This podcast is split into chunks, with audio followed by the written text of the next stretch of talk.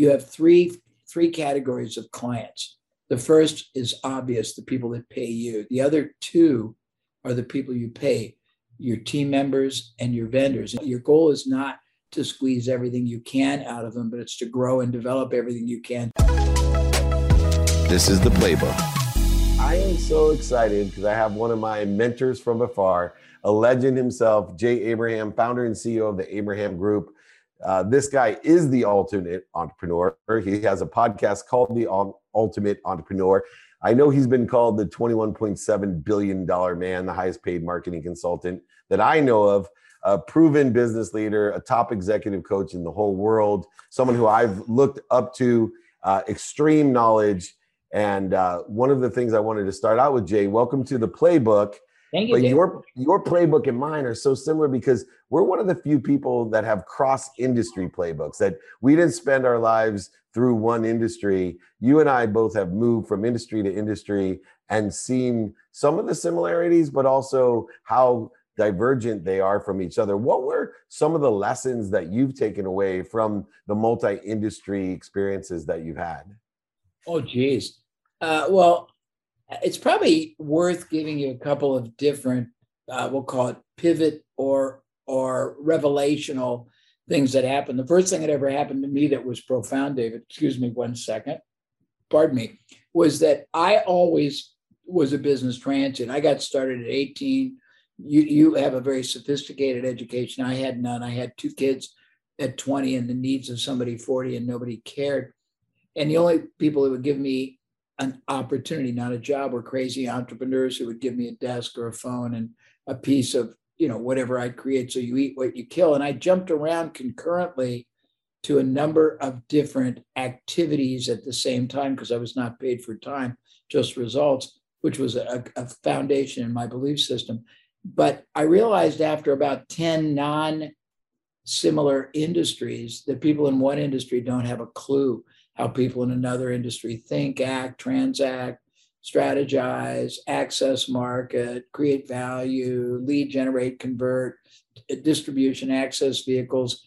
And I was able at a pretty young age, and this was an answering your question in a protracted, maybe an ADD manner, I was able to take relative, relative, I can't talk, relatively commonplace concepts from one industry, apply them to industries in combination with other relatively commonplace, but to industries that didn't know it, I became the one eyed man in the land of the blind. So, uh, one of the things in answer to your question, I have a very interesting attitude. I believe there's an inherent flaw in thinking in most people's mind when it comes to best practices because by and large, most, not all, but most best practices, David, refer to the best practices normally linear from an industry, not the best way to do anything, just the best way that industry does it.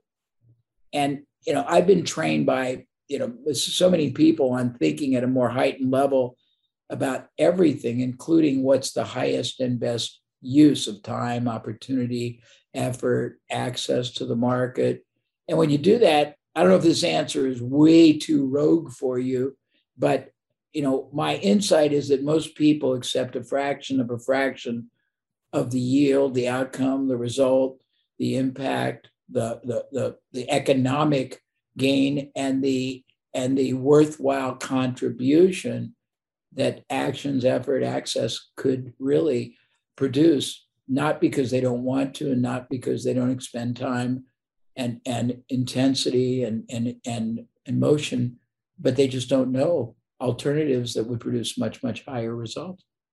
One of the things I've taken from you is the idea of activities. I talk about uh, the man-made construct of time and that people don't understand there's activity you get paid for activity you don't get paid for and even your sleep and utilizing that with as you uh, really uh, in a genius way state you know it's productivity accessibility and even gratitude tie into there uh, to allow ourselves to provide more value to access more people to receive more but also to enjoy uh, that process and you talk about preeminence, uh, preeminence as a foundation. I talk about the common denominator of all billionaires, millionaires, entrepreneurs, celebrities, athletes, and entertainers in my career has been the desire that they must be what they can be. Preeminence seems to be aligned with that idea of having a desire that you must be what you can be. How important is that strategy that you've instituted for preeminence?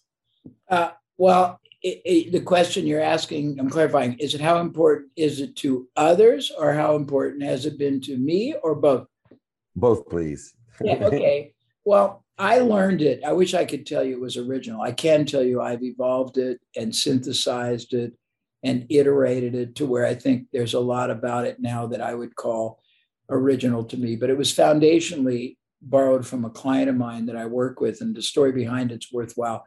This client was in the publishing business. They sold for hundreds of millions of dollars 30 years ago. But when they were competitive, they were three times bigger than their closest uh, competitor.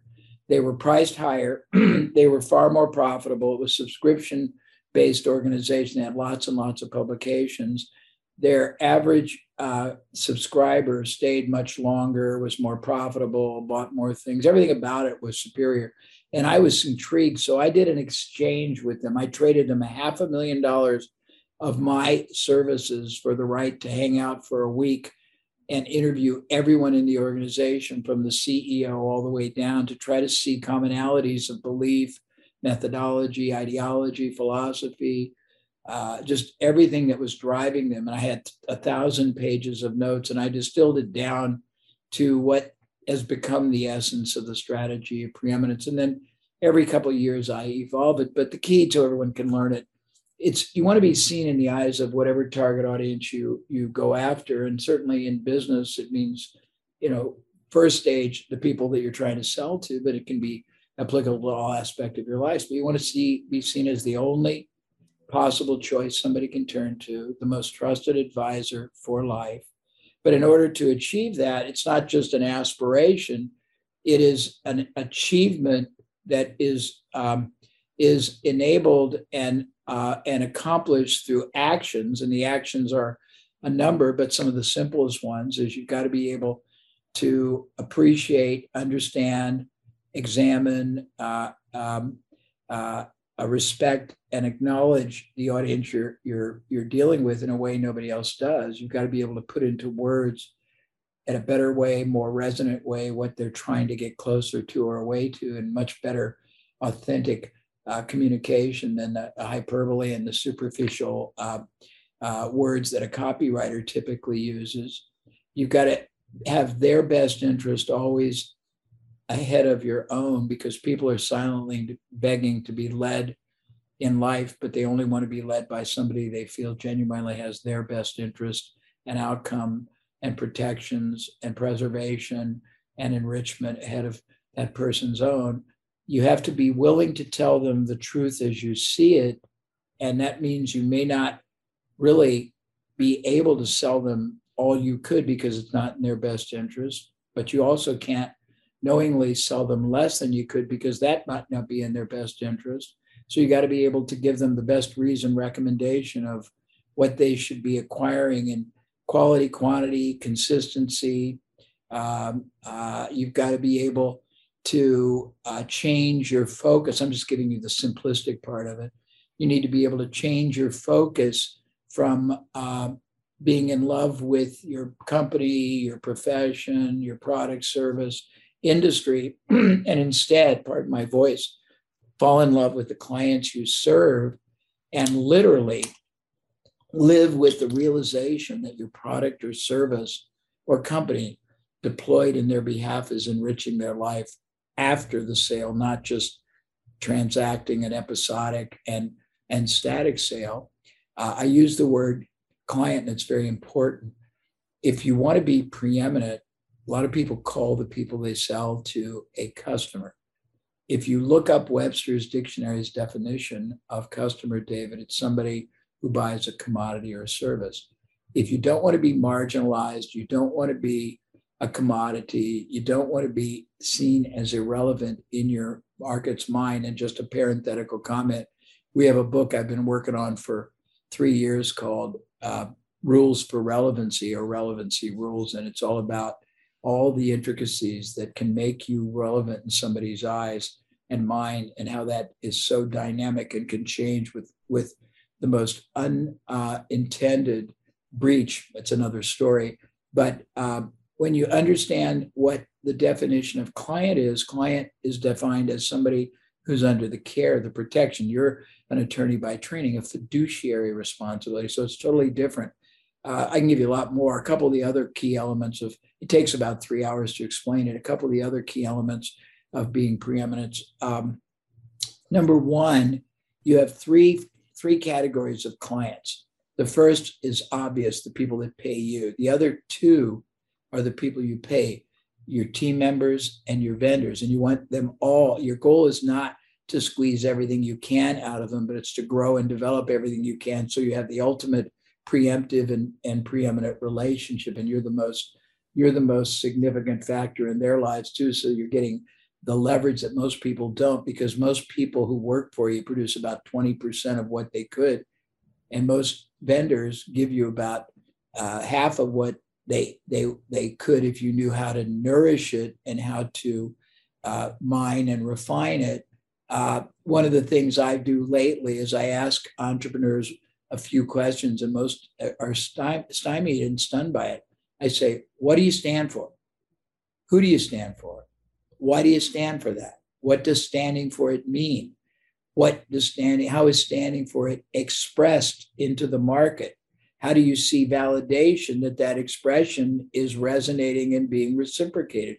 Interestingly, simple seeming questions, but most people go brain dead when you ask it we integrated greatness into preeminence because I believe that every human being is programmed in their DNA with the natural inclination to be great, great in all facets, unless you're, you know, you have a, you know, a health, mental issue, something that, you know, is, is an act of God. You want to be great as a, uh, as a human being. You want to be great in your job or your business. You want to be great entrepreneur, great moneymaker, great leader, great value creator, at least you should. And people listening to you and watching probably do. People who watch and listen to me do. You want to be great uh, in your ability to uh, develop people. You want to be great in your empathy, not your sympathy, but your empathy. You want to be great in your leadership, all kinds of things. And most people don't even evaluate where they stand or where they fall on the you know, on the scale of greatness or the lack thereof. So I can get into this deeply, and I don't want to take all your time and give you answers that aren't relevant, but those are a few of the implications of well, just one of the side aspects of my body of work. And very relevant, and that's part of the problem with having such a great body of work. It could go on forever. And uh, one of the things that also interests me is humility. And you know, as much as you know, uh, what I love about what you teach and what you empower people with is the ability to seek guidance, including the guidance that you seek.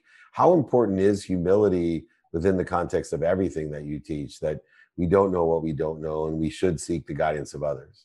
I think humility, humanity, vulnerability, uh, uh, uh, and and an attitude of respecting that, with little exception, every human being, irrespective of stature or circumstance should be treated with uh, relevancy, dignity, and significance. And I think people that don't have lost their ability to be great. Wow. And, and that loss has come from uh, a lack of an optimization strategy or it comes from a lack of really grasping all that's going on appreciating all i mean i learned earlier in my life that the people that we typically, because I was young and successful and I was arrogant and, and fast and loose, and I got some wonderful mentors that smacked me around and taught me. Uh, they said something really important to me. They said, and this is pretty cool. They said, you can lose your money. And if you maintain and retain your integrity and your ethos, somebody will always back you. But if you keep your money and sell out your integrity, you'll never get that back.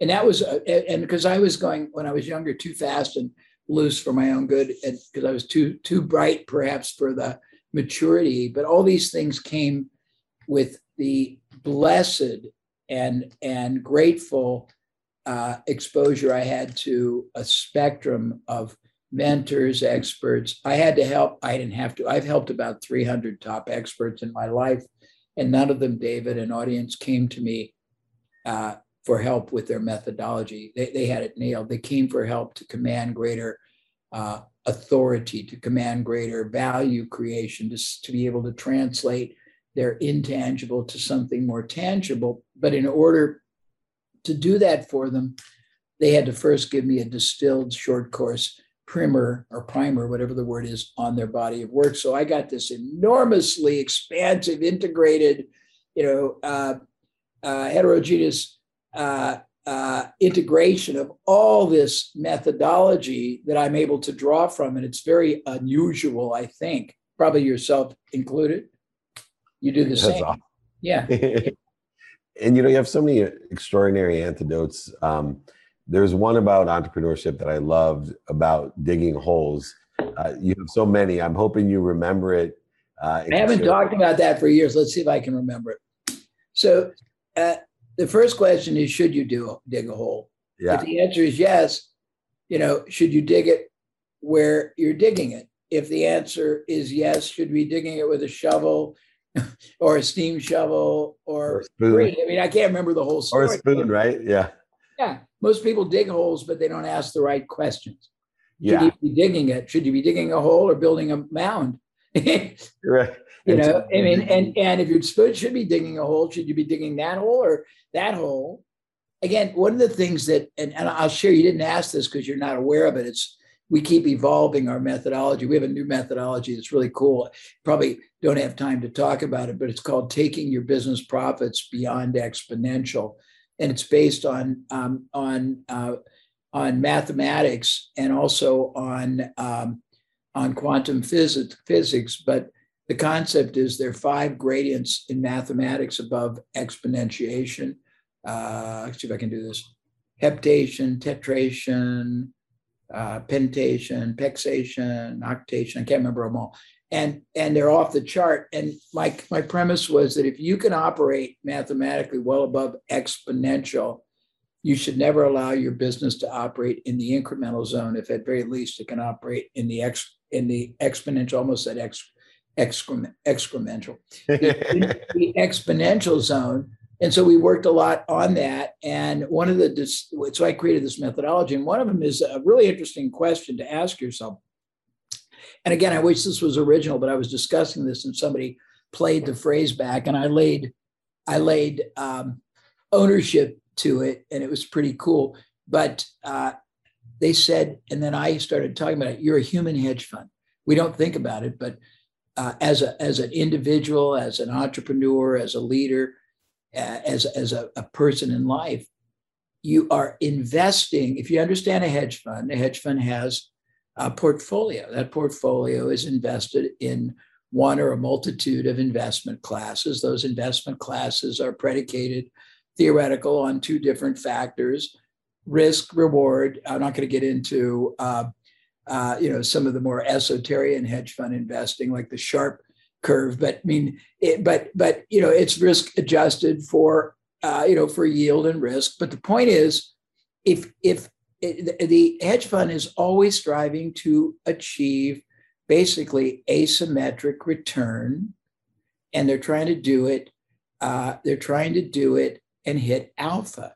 Alpha is performance above the mean if you don't know where you're investing your time, your effort, your opportunity, your yield, and yield can be money, it can be asset value, it can be joy, it can be health, it can be uh, you know growth. I mean, and you don't have any idea how much of your portfolio is being allocated. If you have something you're putting 40% of your allocation in and it's got a 3% yield and a 40% risk and you have 5% in something that's giving you a 800% yield and it's got a no percent risk and you're not aware of it, you're pretty effed up. that is amazing. I love the human hedge fund. That's that's I haven't heard that. Um, new. I've just been working. I mean, I've got unfortunately, David, I'm, I'm giving you more than you want to know. one of my friends said of me, and it's really, it's not something I'm proud of. He said, I remind him of, of an intellectual gigolo. I will come up with a concept. I will have my intellectual way with it uh, for the evening and then throw it out in the morning and never see it again. And I've got all these concepts I forget about after I, you know, years ago I had certain ones I've forgotten last year. I mean, I, I'm a mad scientist. I don't write anything down and I don't remember anything. I love. Well, you you have forgotten more than I know, and what a pleasure it's been uh, to have you on the playbook